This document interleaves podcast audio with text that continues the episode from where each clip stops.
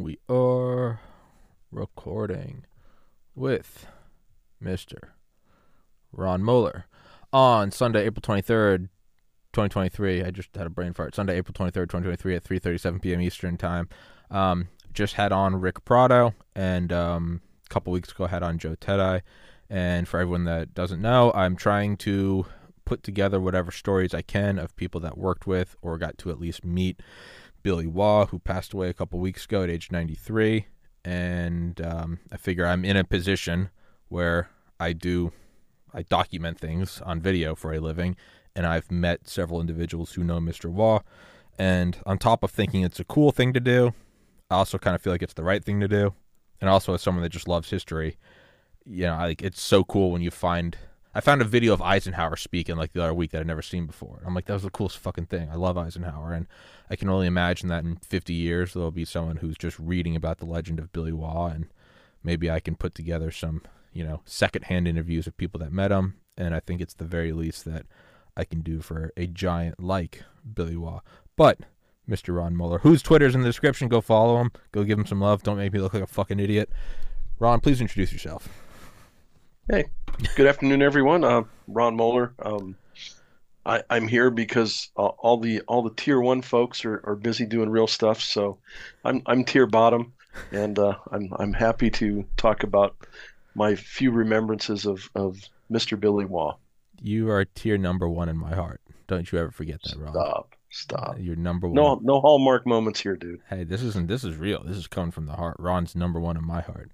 Um, but yeah, because obviously there's all, I only know what I've read about him, and so I'm kind of just collecting the things I. It's funny. Most of the guys I've asked, I'm like, "Can you tell me what you know about Billy?" And they're like, "Yeah, I can't. That's classified." I'm like, "Can you just make something up?" And they're like, "All right, I'll come on and talk about having a beer." I'm like, "You don't need to tell me about the time you guys had like some president in the crosshairs. Just make something up." like so, uh, I don't even know if these interviews are accurate. I might just be putting together horseshit. Um, but yeah, what do you got, Ron? Well, you know, I, I only met Billy uh, once or twice. It's, I've been trying to rack my brain. I, I mean, uh, he did give me his business card, and uh, so I always thought that was pretty cool. Yeah, uh, that's that's one of those. It's better than a coin because yeah. it's you know Billy Waugh. Um, yeah. But anyways, the uh, I met Billy uh, in the you know in the early days of the Afghan conflict, and um, he was um, he was doing counter surveillance for uh, the the guys going out from the from the station there in Kabul, and of course, I was running back and forth from the station to the airfield, trying to run air operations for the agency, and and it turned out also for the U.S. Embassy and a whole host of other Sweeney Johnsons that you know say, hey, these are the only guys really flying in and out of Kabul.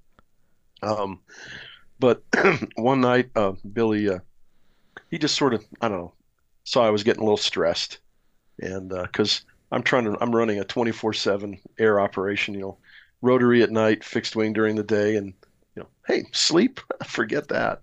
And uh, but Billy kind of pulled me aside, just kind of gave me a, a, a eh, the, the old sergeant major boot up the ass, but in a in a in a way that I'm not, you know, I'm I'm not some 18 year old private, but uh, you know, an inspirational talk about, you know, we're out here doing doing God's work, we're doing the right thing, and you know, so he's talking to me, but by the time the conversation's over, the the crowd around us is pretty uh, um, you know, there's a lot of folks, yeah. and uh, you could have heard a pin drop, and you know, because because because Billy Billy came to us, you know, came to Kabul, you know, he's like what 72, 73 years old. I mean, and yeah, but he's a freaking legend, and even even the most jaded of the old time, you know, ground branchers and other and other assorted agency personnel that were there, you know, they were they were in awe of him you know, and Billy's no big guy. I mean, he's, you know, he's a, you know, I'm six two, but Billy's a little shorter than that. But still, he, you know, he he was definitely the, you know, the, the big guy in the room. Uh, the people that were the most annoying about it were the, uh, the the new kids that had been hired by the agency and and or just had come on just prior to 9/11 Eh, you know, and they were like, who, who the fuck is this old guy? You know, what the hell's he doing? You know, get out of my way. No, no, no, no. So anyway, but you know, Billy was, um, he was uh, polite and, uh, you know, but, and he did his job. And, and in the counter surveillance role, Billy was just excellent because the man had eyes in the back of his head, and uh, had a good, great sense of street smarts and lots of experience. And uh, but and he would relay that experience to you without making you feel small or belittling you, or or making himself out to be some sort of uh, omnipotent, uh, you know, un you know you know in a you know unfallible type of guy. Yeah. You know, he, he, but yeah. So it was. I mean, he was real, and he was the real deal. And uh, as I think, as I listened to your earlier interview with Rick, um, and uh, yeah, yeah. I mean, Billy never liked to talk about Billy, and uh, you really had to peel back the onions and the layers and stuff like that. And I was reminded, and I was kind of refreshing my memory.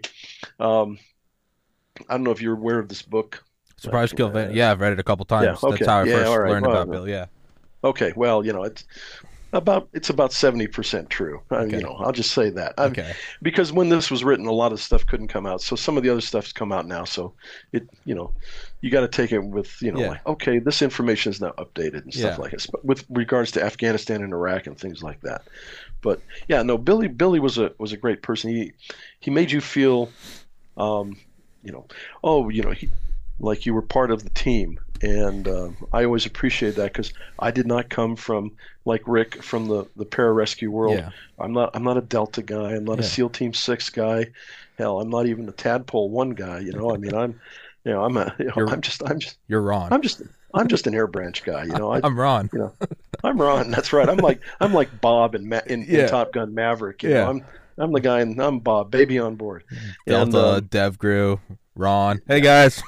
yeah, pretty close. And, and actually, that happened a few times. But, so, yeah, but Billy always made you feel like no, you were you were just as important as everybody else because everybody had an important role to play as long as you, you know, stood up to the plate and and and did your role instead of like, oh, I I can't do anything, you know, and and react, you know, and just kind of melt under pressure type of thing. But like I said, you know, I was I was getting pretty stressed, and uh, Billy kind of gave me a you know, little motivational talk, and I uh, I never forgot that. And uh, even though I did get stressed in the future at other deployments and things like, which is natural, everybody mm-hmm. does. Um, I always remembered, you know, what the you know the the inspiration that Billy gave me. So um, that's that's my memory. And a guy like that probably isn't kissing your ass and making you feel like part of the team. That's I, I would imagine that's someone that truly believes everyone there is there for a reason. He's not just kissing your ass. It's someone that truly understands the entire system. You know, if you understand the entire system, if you're running a corporation, you're not just kissing the ass. You know, if you're talking to some, you know, pimple faced kid at the grocery store, but you, but you're the CEO, you're like, no, like you you work at the cashier, like you are the point of transaction. You're where the magic happens. They give us the money. You're probably not kissing ass. You genuinely believe what you're saying. So I'd imagine someone right. like that Right, because you could do that. You could look at someone and be like, "This guy's retarded," but like, I'm gonna try to make him feel better. I would imagine someone like Billy probably isn't probably isn't blowing kisses for the sake of blowing kisses. I would imagine that he genuinely meant what he said, and that that's probably got to carry some weight. No, I mean you could tell. I mean, I, I'm, I mean, I wasn't a total naive, naive, naive little young case officer. I mean, I've I've been a case officer. Gosh, uh,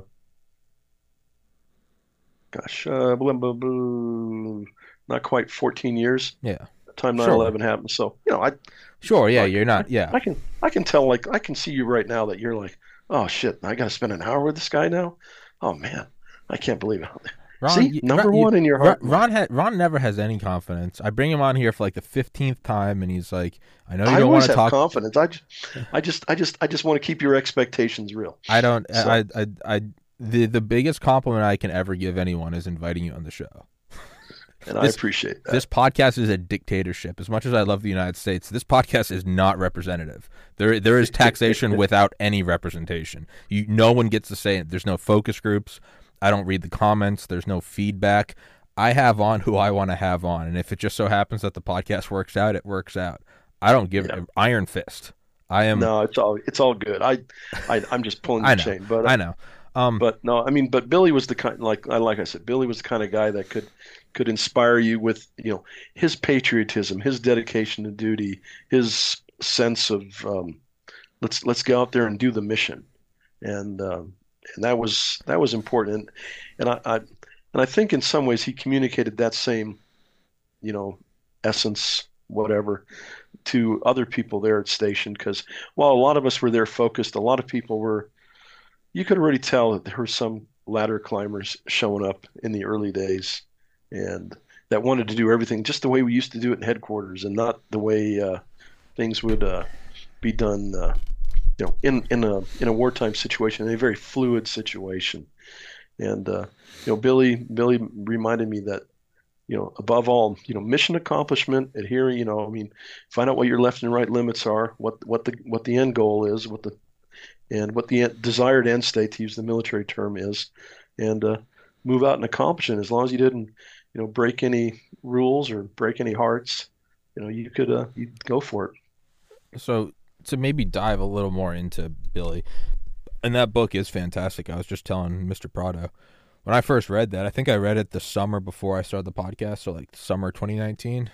I thought Billy Waugh was an, I thought it was a fake character. I thought he was like because sometimes sometimes you know authors were will amalgamate like 10 people so that to cover the identity right, right? it'll they'll they can tell a story a bunch about a bunch of delta operators but they'll make them a woman or something it's just so to for to for, to protect uh, anonymity I genuinely thought Billy Waugh was just a made up fucking character. Oh no, because I was Billy. like, Billy was. was I thought she, I thought she spelled Waugh like W A. I'm like, that's a fake name, Waugh. That's just that's that's that's bad writing. And then I actually looked at because I was listening to the audiobook and I went, I was like, oh W A U G H, and I looked at, and I was like, oh holy shit, this is a yeah. real guy. Um, and so you go into that, and so you know, talking to you, talking to Prado or Dale or Ted or Baz or all these guys that knew him, and it's all kind of this, you know it's similar stories. It's just the larger than life, but you know, humble as the day is long. At a certain point, you have to go back to the source. So you're looking at a stream, and it's like, well, where'd the stream? Well, that came from the brook upstream. Where's the brook? The brook's from the, the, the pool. Where's the pool? That's from the waterfall, and that's from the. Ri- Eventually, you have to go back to the spring, right? So we're everyone's looking up at him, and it's he. You know, mm-hmm. he believed in the mission. He's makes you feel part of the team. Never give up. You know, never satisfy. You know, never take no for an answer. Never back down. But once you get to him, you got to go. Well, where does that come from? And yeah. what did he tap into that maybe we haven't tapped into? Right? We're all looking at. There's like a meme, and it's the guy that lo- some guy that lost to Michael Phelps in the Olympics, and it's like a foot before the whatever finish line, and they're swimming, and you see the guy's head, and he's taking a breath, and he's looking at Phelps, and Phelps is looking dead ahead. And it says the guys that come in second place look at the guys in first place, and the guys that uh, come in first place are looking at the finish line. They don't give a shit. Mm-hmm. I guess what I'm trying to like pull apart surgically is what did he see? Because it doesn't seem like he was looking up to anyone. Not to say that he's that he's like arrogant or something. It just it seems like he was tapped more into a truth. He was resolute. You know, Tom, Tommy respects the laws of gravity. If you ask me why, I'd be like, jump off a ladder. Tell me how it works out. Like gravity's real. It seems like he tapped into some sort well, of more. Look, look at his, his upbringing. I mean, his sure. You know, and and the, the era when he grew up. You know, yeah. uh, you know, depression. You know, the beginnings of World War II and Korea. And uh, you know the you know the, the strong sense of, of, of nation, of patriotism, of, of of, of country above self and uh, of duty. And, uh, you know, he carried that with him throughout. And, uh, that, and that's, and that's, you know, and, uh, you know, Rick was talking about, you know, the two percenters and then the 1% of the two percenters and, and things like that of the, uh, the people that are, you know, in the military and then in the, in the SOF world.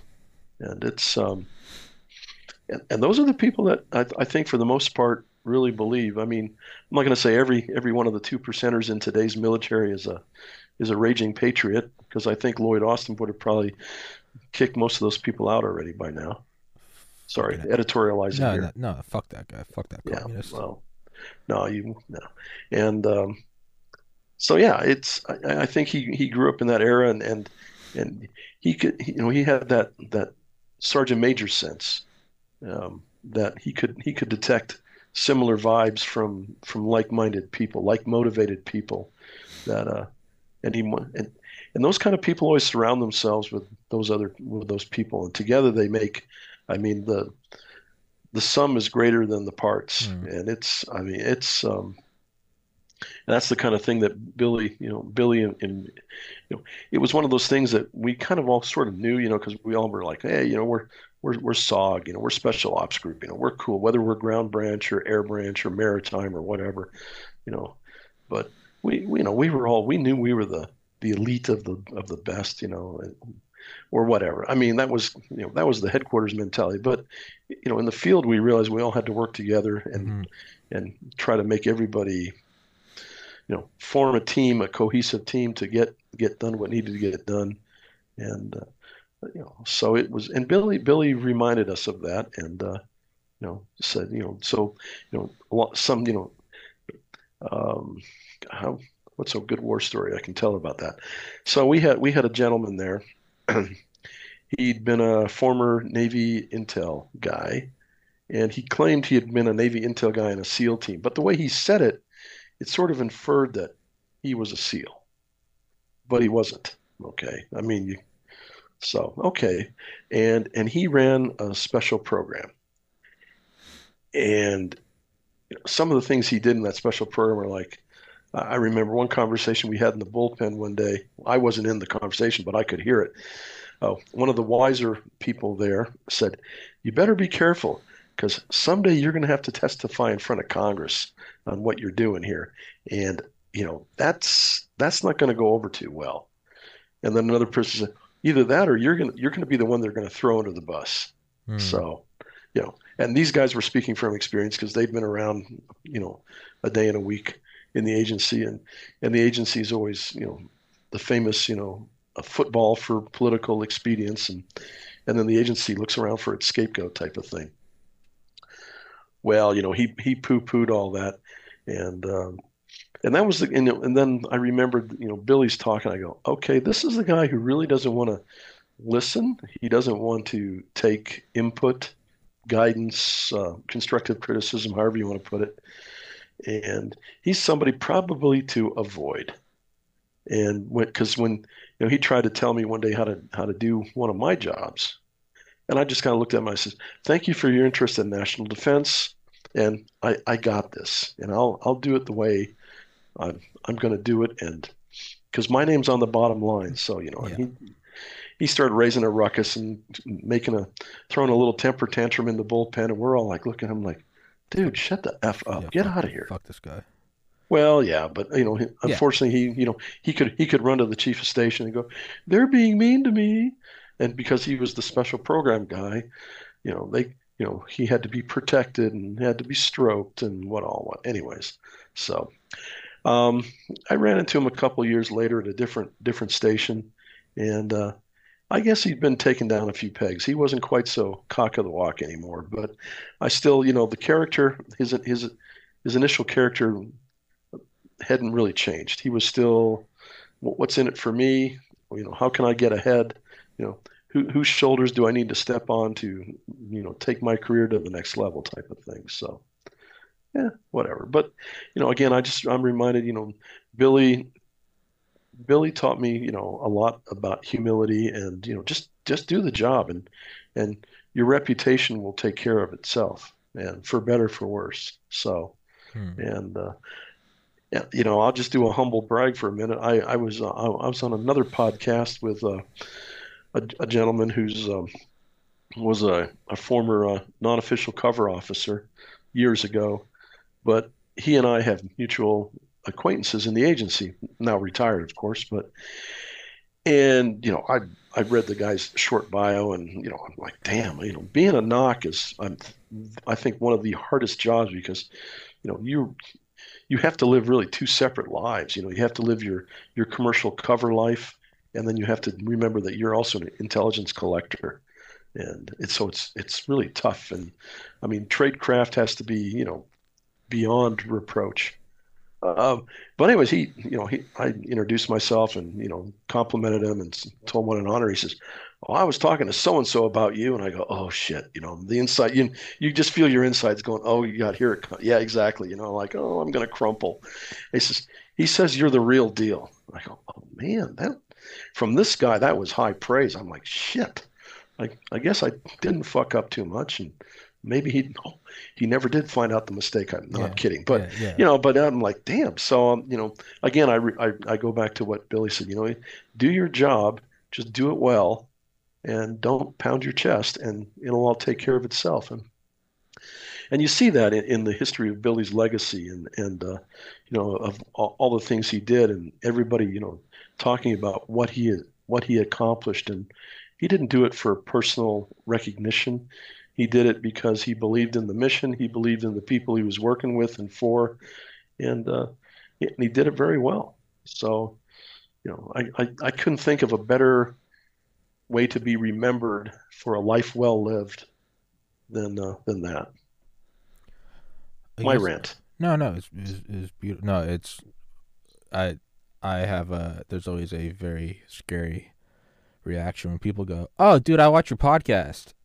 I'm always like, I, mean, I, I always joke, but like, I always kind of like take a step back, and you know, some people are like, "I fucking love it, man." I'm like, "Oh, cool." Some people are like, "The amount of hate speech," I'm like, "All right, you get it out." Like, Oh but that's that's always an experience when someone within physical proximity somebody if somebody messages me about my whatever but when when i'm in like a room and someone's like i watch your show i'm like oh jesus god in heaven. Like you know where, where's the exit? Like holy shit. Um but i guess i'm i'm i'm kind of hung up on in a good way what his i guess personal mentality was. Because there is you have to celebrate the heroes. You have to celebrate the legends. But and this doesn't apply to him but in general you don't want to fill up too much of your present time with nostalgia. So like what i mean by that is you don't uh, whatever uh, you know a band you don't want them playing the greatest hits all the time. It's fine every once in a while but you want them to still be producing right? You don't want tom brady talking about what he did. You're like that's all well and good but we're paying you 40 million dollars to win again. Looking at a hero or a legend like you have to do that. But i'm i'm more focused on like ho- i want to tap into what he saw and felt. Not necessarily i'll never do what he did. No one's questioning that. But in terms of like living your everyday life in things you do there's an unshakable i wouldn't even say faith because that still implies some sort of leap of faith. It seems like he tapped into something as certain as the sun is rising that he just Mhm. knew that this is what we do. And like Uh, what do you mean? Why am i going when i'm 73 my legs still work. Of course i'm going. Yeah. that is that is you know whenever i find like a new song or something like i try to i try to you know, listen to an old song you're like oh i remember that i remember listening to that the first day of college. That always brings me back to august 2009 and so whenever it's something new in my life happens like i you know a couple months ago i moved back up to new england to be closer to family and i found like a couple new songs. I'm like i'm gonna listen to these on repeat and make like a new memory this is my new and so instead of going back and living in yesteryear it's I, I want new memories now and it kind of keeps the richness of life flowing and i guess i want to tap into what he felt and to live in that and kind of move from there like create the legends. Now does that make sense? Am i putting this correctly into words? It's very hard to Well, materialize what i'm trying to say. it, it I, I I think I understand. I, okay. I mean, I, I think I can summarize it in, in two two bullet points here. One, Billy had an unshakable faith in America, okay and and you know the and all and all the red, white, and blue patriotism, Star Spangled Banner, but he had an unshakable faith in in that America. That was the America he grew up in. That's why he he wanted to fight for. He wanted to defend her, and he wanted to you know do his part.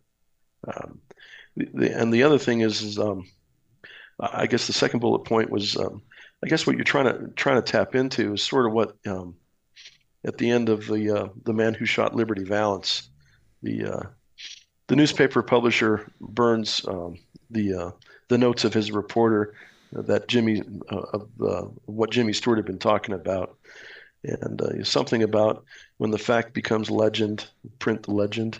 So hmm you know, so if you, I'm sorry, I'm an old movie buff, No. or either that or I'm just an old guy, one of the two, or maybe both. maybe Um, maybe, maybe, but uh, no, I th I think Bill Billy just he had that unshakable faith in in in America. He, he didn't care about career.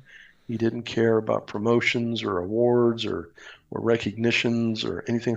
He he cared about America. He cared about the people he served with, and he wanted to do do the mission. And that was always his point. And you know, if he heard the sound of guns, he was like looking for the quickest way to get there. Yeah. I mean, so Yeah. I mean, you know, it's just I, I was, you know, I mean, I, re, I was re- rereading the passage where he's he's in a beach chair outside of Cofer Black's office. Yeah. the old, uh, right after 9/11. yeah, I thought that was hilarious. You know, I mean, you know, and I, I mean, Cofer Black was, uh, I mean, you know, makes he made me feel small. That dude just had a he had a presence about him, and uh, I still remember one day I'm sitting in my office and and uh, my boss says, you know, hey, go go to go to so and so place in Dulles and and and go pick up Cofer Black. He he'd flown in on a on a private jet from somewhere, or something, Yeah. whatever, not important. And I'm going like, oh shit, does he have luggage? Well, I think he's just got a hand, you know, like carry on. I'm going, shit. And Cofer's a big guy. And that day is the day I driven my 911 to uh, to work. So I'm like, yeah, it's going to be a tight fit. so I, I I zoom my ass over to Dulles from uh, from Langley and and walk into the FBO and there's there's Cofer. And I go, I mean, I knew who he was. I says, hi, Mr. Black. I'm I'm Ron. I'm you know, so and so sent me to to come grab you back to HQ. You got your you got all your papers so I can get you onto the compound. He goes, of course, of course I do. I go, well, I don't know. I mean, you know, some people when they go on trips, they you know just keep it at home or whatever. So, so he he says uh, I parked right out in front, and he goes, oh wow, nice car. Says, you sure you're gonna fit? He says, hell yeah, let's let's go. And so we're driving down the toll road, you know, and he's like, can't you go any faster? Yeah. See what this thing can do. I'm like, sure thing, boss. You know, whatever. You know, I'll just I'll just tell the Virginia State Trooper, hey, no sweat here. You know, we're we're on our way to see the president. Yeah. type of thing. But anyway, so I, you know, it was it was a we just had a general conversation. You know, nothing nothing intense. I mean, I my Porsche wasn't classified as a portable SCIF in that day, so. but it was it was cool. You know, Yeah. it was just. But you know, I'm again, I you could you know, Cofer also had that same thing. He, you know, he was um, had a certain how do you how do you put this? You know, he he could see beyond all the all the crap that was in front of him. He could see the end goal, Gotcha. and and and he uh, he wanted to accomplish the mission. He knew what the mission was was to, you know, find and and fix and kill Al Qaeda, and you know that was that was the mission. And of course, everybody's you know buzzing around, you know, the president and Tenet and him and other people, you know, wringing their hands, doing this, doing that, and uh, so yeah, it was uh, it was. A, I do remember one thing that Cofer said to me, because I, I remember uh, I I'd been waiting to do something in, in CTC, coordinate something or other, and John Brennan walked in. Now Brennan, he wasn't the director then. He was he was on the on uh, the national security staff, and he was um, some counter-terrorist advisor dude, whatever. And he'd showed up. You know, he he'd just been back from his stint in Riyadh as the chief or something like that. So, but he walked in, and it's almost like you could hear the uh, the Darth Vader death march, you know, type thing. I mean, people just sort of scurry. You know, it was like, you know, the the light got sucked out of the atmosphere. Get colder in the room. but yeah, and uh, I, I comment. I says, "Boy, you know, I you know, we're just driving along. I'm like, well, shit, you know, you're not in my food chain, but you know, you know, and I'm driving the car. So I says, so you know, I mean, so the other day I, I saw saw you know Mr. Brennan walking in, and Cofer let go with a few choice uh, words that, you know, you know, and. Uh, and I says, yeah. I says, well, I got to tell you, I mean, that you could feel a chill in the air. He says, he says, he says, son, you take my word. You just you avoid that man. Yes, sir. Got it. No problem. Oh wow. Oh yeah, I mean, you know, Cofer was a good judge of character. So Yeah. I, I mean, I was I had a lot of respect for him, and and you know the way he, you know, he did that, and you know, and like I said, Billy and him and, and others, and like Rick that you had on just now, you know, we all we all eventually found each other. We didn't know each other at the time, and I think, you know, the crisis of 9/11 and post 9/11 made it so that, you know, those sorts of people showed themselves, and it's some sort of like weird magnetic thing, and Oh, 100 percent. we we pulled together and we we found each other and we we accomplished the mission. So Yeah. that was I always think that was the, and I always felt super honored. And sometimes I really had to, you know, look at the mirror and or you know like like like look at myself going, am I really doing this with these guys? I mean, I'm like, Jesus, you know, these these are the guys you know you read about and you you and things like that. And here I am, just you know, shoulder to shoulder with these guys trying to do this stuff and Oh, like, damn, I, I, it was it was pretty it was humbling and awe-inspiring, and uh, you know, I was I was happy Yeah, no, I. and I, was proud. and yet, yeah, and you have to not, you have to not fanboy. When you're talking about that, I mean, no, well, I couldn't fanboy in, in the office. I mean, I you know, no, I, I, no, they'd shoot you. Pretty close, yeah. Yeah. Well, no, I mean, yeah, no, I get that on here. I'm meeting people. I'm like, all right, I'm like, play it cool, play. It. But what you were working with them, it's even wilder. When not only do you meet someone that like you look up to or you've researched a lot, like, you know, before I ever had them on, like a Dr. McCullough or a Dr. Malone or some authors I have on or whatever, Right. or like you know, I'd been a fan of like Joe Kent for you know uh, like a year before I got him on here, and then you get and like that's one experience, right? When you have them on, you're like, that was so fucking cool mhm. and then it's like this other worldly thing entirely when you'll hear like Dr. McCullough and be like, you know, and there's a great podcaster, Tommy, I go on his show all the time, and you're like, oh, he can, he, Oh, I yeah. work. with You're like, holy fuck, and it is. Yeah. No, it's in it, it's in it it, it re-solidifies your belief in what you're doing. Mhm. You're like, this is the right thing to do. Like you immediately in that moment stop giving a shit. You you see the bigger picture. right. You're like, fuck everything else. Like this is the right thing to do. It's a Well, it is. it's a it's a it pulls you by the gut in a way that nothing else can right that there Yeah. are the there are the there are the sparkling goals of like money or or status or, and those are all ethereal those are all you know very surface level highs they're here and they're gone but there's something a little more you you feel it in your Right. bones when you Yeah. when you know you're doing the right thing When people that you respect respect you in turn, is it's uh, you know you it, it gives you that feeling of like I'm doing the right thing. Well, it zaps you with energy too. You can be Yeah. fuck- Oh, yeah. fucking exhausted. You sit down. Dr. McCall he comes on. He's like, "We're breaking this news right now." It's you, you, you, didn't, you don't even know you slept for three hours. You're, you're right up, and all of a sudden it feels like you're on a gallon of coffee, and it's like maybe that's the thing to search for is that sense of back to Billy Waugh, that sense of like your feet are planted.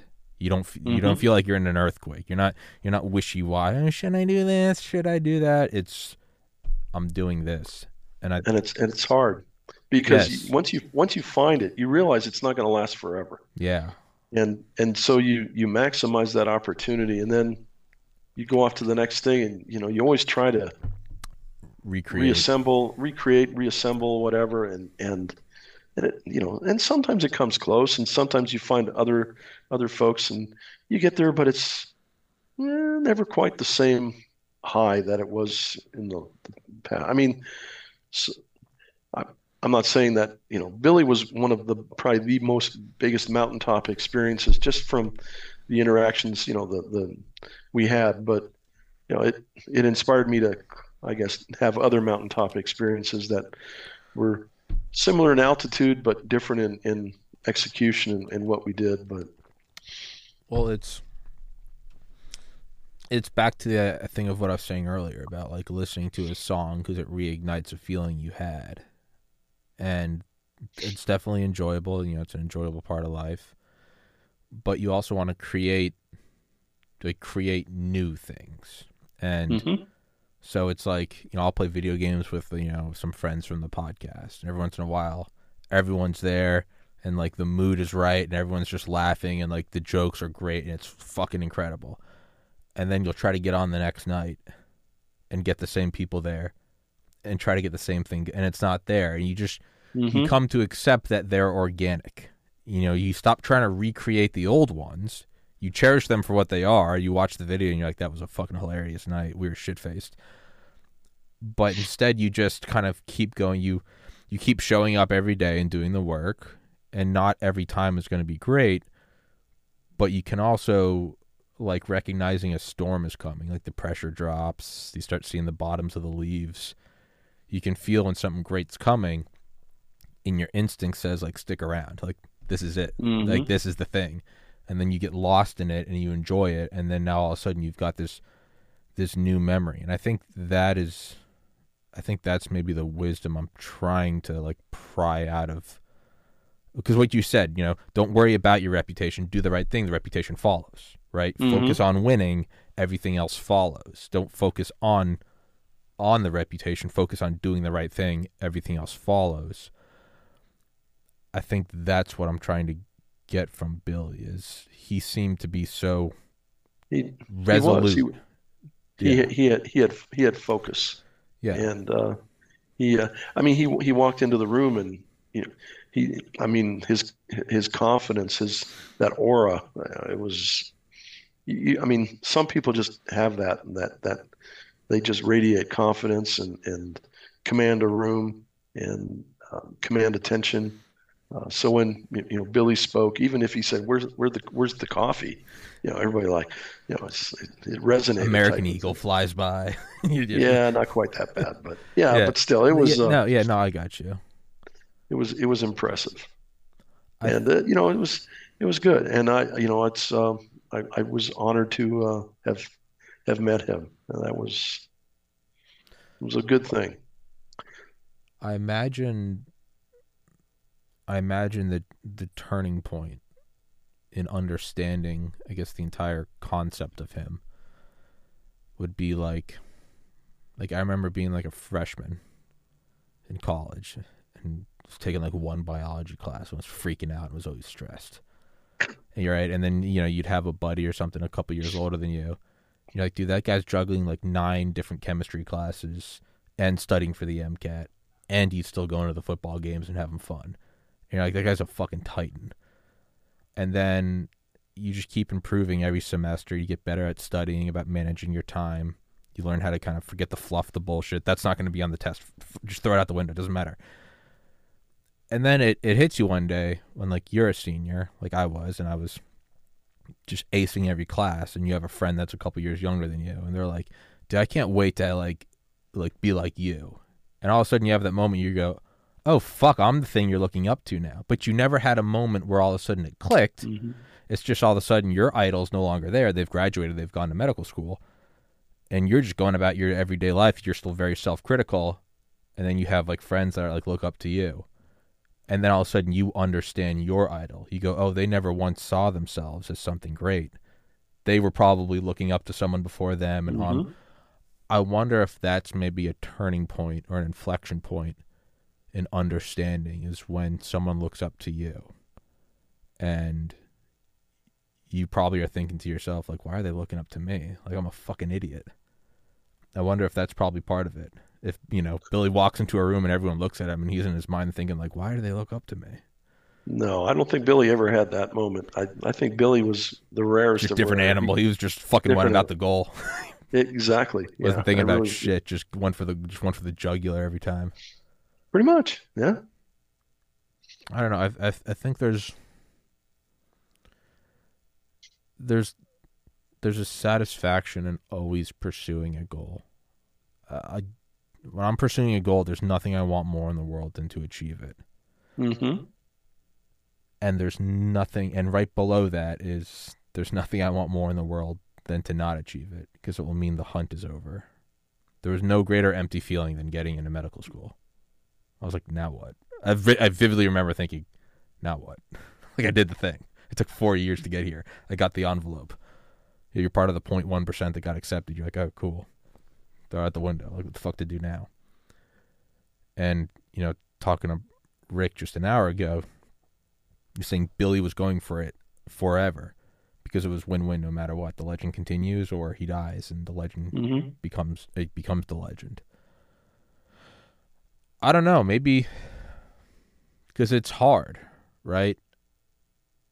It, it's hard to to look at all the flaws in this country, and it's hard to have an unshakable faith in it. And maybe I need to, as Rick was saying, maybe I need to go go serve ninety days in a hellhole to realize what this place is Mm-hmm. it's so easy to criticize everything going on and you know make jokes. Oh yeah, you have neon blue hair and you think you're a woman or whatever the fuck.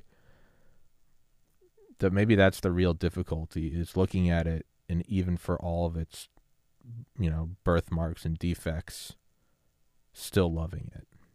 I think that's maybe the Yeah. the, re- the real mountain to climb is to love it no matter what. Yeah, I, I remember every time uh, I came back from a, a deployment, you know, Afghanistan, Iraq, the Balkans, the Philippines. It was always nice when you, you came back to the United States. And, you know, you hand the, the customs dude your passport and, and he says, Welcome back. Welcome back home. And yeah, it was, I mean, you know, 24 hours earlier, I was living in the middle of the fifth world shithole, and here I am, you know, fighting beltway traffic and, you know, like worrying that my, you know, blooming onion at the Outback is going to Yeah. be cold or something like that, you know, whatever. Yeah. But yeah, it it was it, it was a it was a remarkable good feeling. Even even my trips to uh, Western Europe, you know, Germany, Norway, those sorts of places, you know, uh, for conferences and what all. You know, yeah, it's okay. Yeah, they got all the accoutrements. Yeah, they look like us. Yeah, yeah, yeah. But it's not the same. And you know, and, and I, I think I heard Rick say that, you know, you know, he came over as a as a young as a young boy. Yeah, 10. You know, so well, you know, my parents came over from post-war Europe, and uh, you know, met, married, and had me, and so, you know, just just like uh, in a thinking you know, Billy with the appreciation for the country that he was born and raised in, and and Rick as well. Um, I, I had that as well, you know, because my parents, you know, had seen the other side.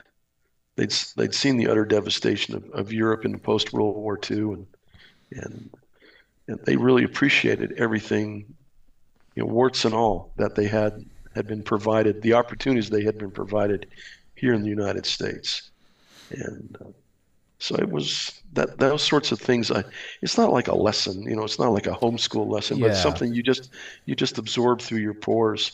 That was uh, was I think very important, and so yeah, I. Mean so it's a it's a sense of patriotism that, like like Rick was saying, that a lot of you know, a great majority of the people in this country do not have. I mean, going to Cancun uh, is not going to Mexico. Um, you know, going going to uh, Jamaica is not going to the Caribbean. You know, because you know the. Uh, I mean, you've never you've never really experienced going out of your comfort zone and you know going someplace where you are you are the only white face and you really feel and I'm not making that as a racial thing but just No, yeah. as you're as you're the only westerner type of thing you're and, the only Yankee. yeah and you're you're feeling really like and you're looking and obser- um, observing and you're like looking at the utter poverty of people um, you know um, you know lining up to go to the uh, community uh, water spigot Yeah. to get reason what they what they would classify as fresh water, which you and I would consider very polluted water. Yeah, we'd consider it not not fit for the toilet. Exactly, uh, you know, not non-potable at at the politest term. Yeah, It's I would. so it, yeah, it's it's it's a it's a it takes a mindset and it takes a mind reset to uh, understand that we've got it real we- we've got it real good and and uh, to appreciate that. And so when you know people are complaining about this, that, and the other thing, yeah, I got it, and I'm complaining about it too. But at the same time, you know, you can have all the blue hair you want and pink hair, and you can you can identify as a whatever you want to, and you can have as many L B D blah blah Whatever whatever alphabet after your name. But just know that if if if you want to come with me to uh, you know any place in the Middle East and you start spouting that shit, you're gonna you're gonna go to the rooftop gardens of the nearest tall building and you're gonna fly. You're gonna fly. So you know, Best knock case. it off. Best case. Yeah, Or you're gonna get So- yeah some sheik with a with a with a sword's gonna gonna make your head fall off, and it's so it's it's hilarious. But you know, and the, and the, it's a lack of understanding and appreciation of that. And uh, but but I could go on and on and on. and it and it's you know I obviously hold no water for it. I always shit on those psychopathic Marxists in my generation, but purely from like a philosophical observation, there is something beautiful about seeing a bunch of people with neon hair marching because they have a new pronoun. And it's beautiful and it's beautiful in that this place is so safe relatively, obviously, everything's relative. We have moved so far in the advancement of society that that is a bone to pick. There is something, right? We joke about, you know, the first world problems, but there's something beautiful about a first world problem. It's because I mean, I think about I think about cramming podcasts together on a MacBook when I was 30 and still living above my parents' garage. And I'd do them, and then I'd have to offload it onto a USB drive because there wasn't enough memory, and so I could record the next one. And then I'd finish them all up and have to run to the liquor store. And to me, like, now my problems are like, oh, the fucking the light isn't the right hue I want in my like custom in-home studio. And every once in a while, I have to stop and be like, this has succeeded so far beyond. You know, I bitch now because there's four digits in the number. I'm like, what is this one one nine six? And I'm like, shut the fuck up. Like you've got to do eleven hundred. Like I'm so lucky to be able to like talk to these people, and there is something beautiful. And that doesn't mean it's any less annoying. It doesn't mean you want to just kick them in the face and be like, you're not. You, I don't care if you identify as a fox. Like you're a fat woman get a job. Like as much as you want to kind of have those sort of guttural, there is something like, you know, if you're so rich, you're you know, you're concerned whether or not your Bentley is plated in platinum or gold. Though petty, there's something badass about it because it's like you've come so far.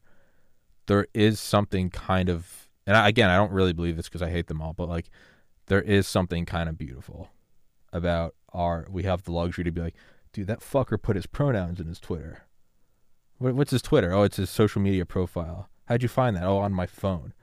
Oh, so on our touchscreen computers in our pocket where we can access the global brain at the speed of light, we're mad that he has his pronoun. Yeah, that means the food's taken care of. That means the electrical grid is up.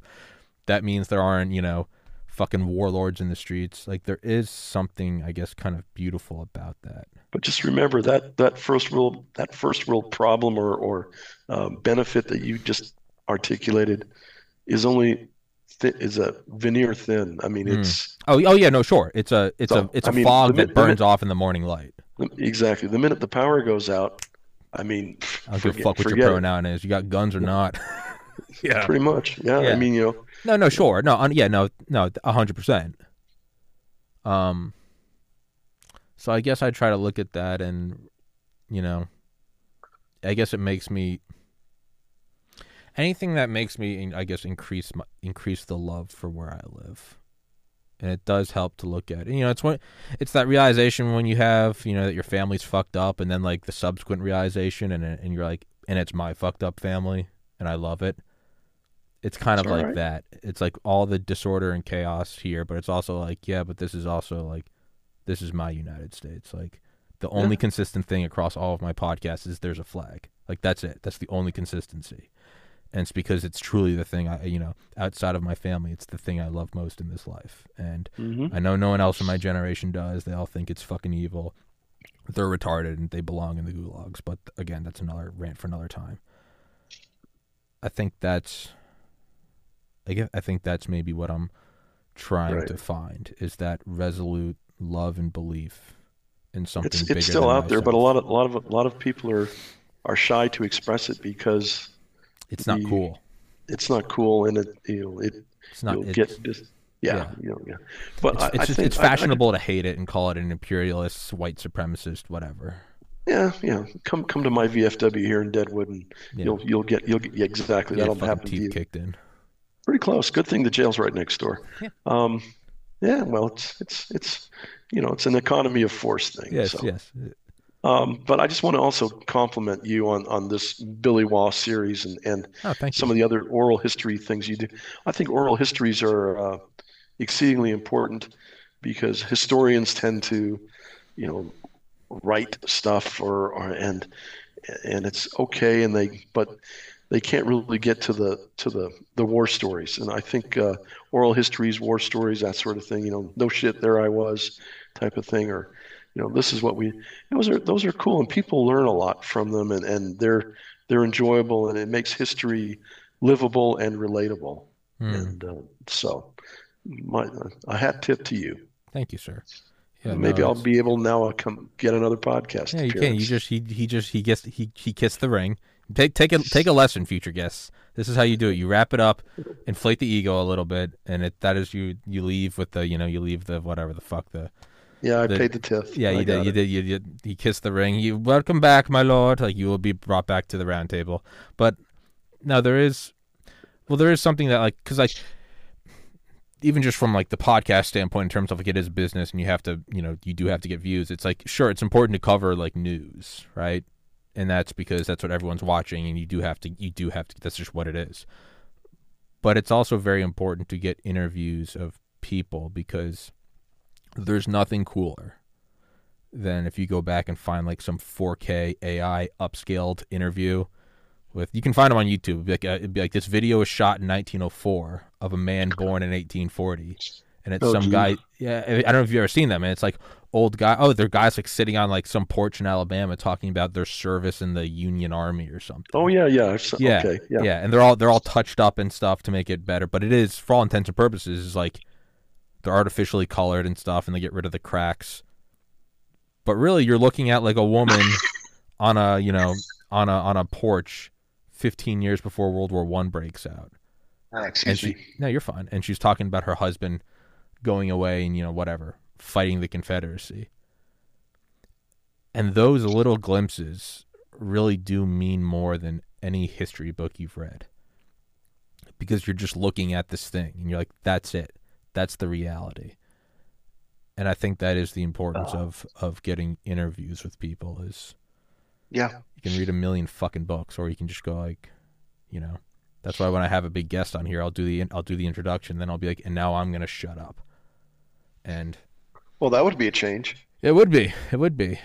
Don't now you're now you're walking on thin ice. Now you're now you're that's okay. Now, now you're okay. now you're taking back the now I I'm Yeah, looking at the okay. ring. I don't see the kiss marks anymore. I don't Yeah, that's all right. yeah. Um see Ron's now maneuvering himself further and now he's getting into the the banter. He's turning into the court jester. He's actually getting closer to the throne. This is all very tactical. People will watch this for decades. Um no, but no, but in all seriousness, it's like I don't know. I, I wanna. I didn't get to meet him. I was going to, and he got really sick, and whatever. It wasn't in fate that I was going to meet him, but I've met several people that have met him, and it's like I, I literally do interviews for a living, and I'm interested in it. Yep. Like just take all right, yeah, clear clear day, find everyone you know, and just stack them all on top of each other, and then it's done, and then you don't have to do it anymore. But yeah, I think, I think in in conclusion, wrapping up, is I uh, is I wanna, and I guess I will forever be searching for that resolute love and belief that he had in this country, because I mean, truly, I I would love to work until the day I die. I would love to die at 93 and still be doing shit to the end. To me that is that is bliss. I hate off days. I hate achieving something. By the time I've finished a goal, I'm like, yeah, let's what's the next thing? Move up. Keep moving. And that's I don't know. What a fucking legend. Mm-hmm. That's all I got. Very much so. Any uh, any closing thoughts? Any closing wisdom, Ron? No, thank thank you so much for you know considering me and Sure. my my few f- short memories of Billy. But you know, it's he he was um, we walk among giants, and and he was one of the largest ones around, Yeah. and we don't have many of those left. Yeah. Yeah, and as Rick said when I was going to go meet him, he's like, be on your best behavior because this man will still kill you. Oh yeah, And I was like, I know you're not joking. I know I will just be another notch in the belt. Fuck that kid. I'll be his final. I'll be his final confirmed kill. Um, yeah. Ron, thank you for your time, sir. Guys, go follow Ron. Twitter's in the description. OGA Ron. Um, yeah, and thank you so much. Obviously, so this all these episodes are standalone, and then what I'm also going to do is I'm just going to uh, stitch them all together and put out one big episode. Uh, I've got a couple more, got a couple more this week. Um, Okay. I think the last one's Dale on Wednesday, and um, then I'm going to put them all together and have one big Waugh episode. So, Ron, thank you for your time, sir. And uh, Always welcome. Yep, and uh, yeah, guys, go read about Billy Waugh, man. Go take go go take two seconds and at least you know enlighten yourself of who he was, because he is an inspiring character, and uh, yeah, that guy loved this place till till his final breath, and I think that's something that unfortunately we uh, are in desperate need of. But you know, Ron, thank you, sir. Guys, thank you so much for watching. Till next time, brother. Thank you so much. Sir. stopped. Take care, everybody. Peace.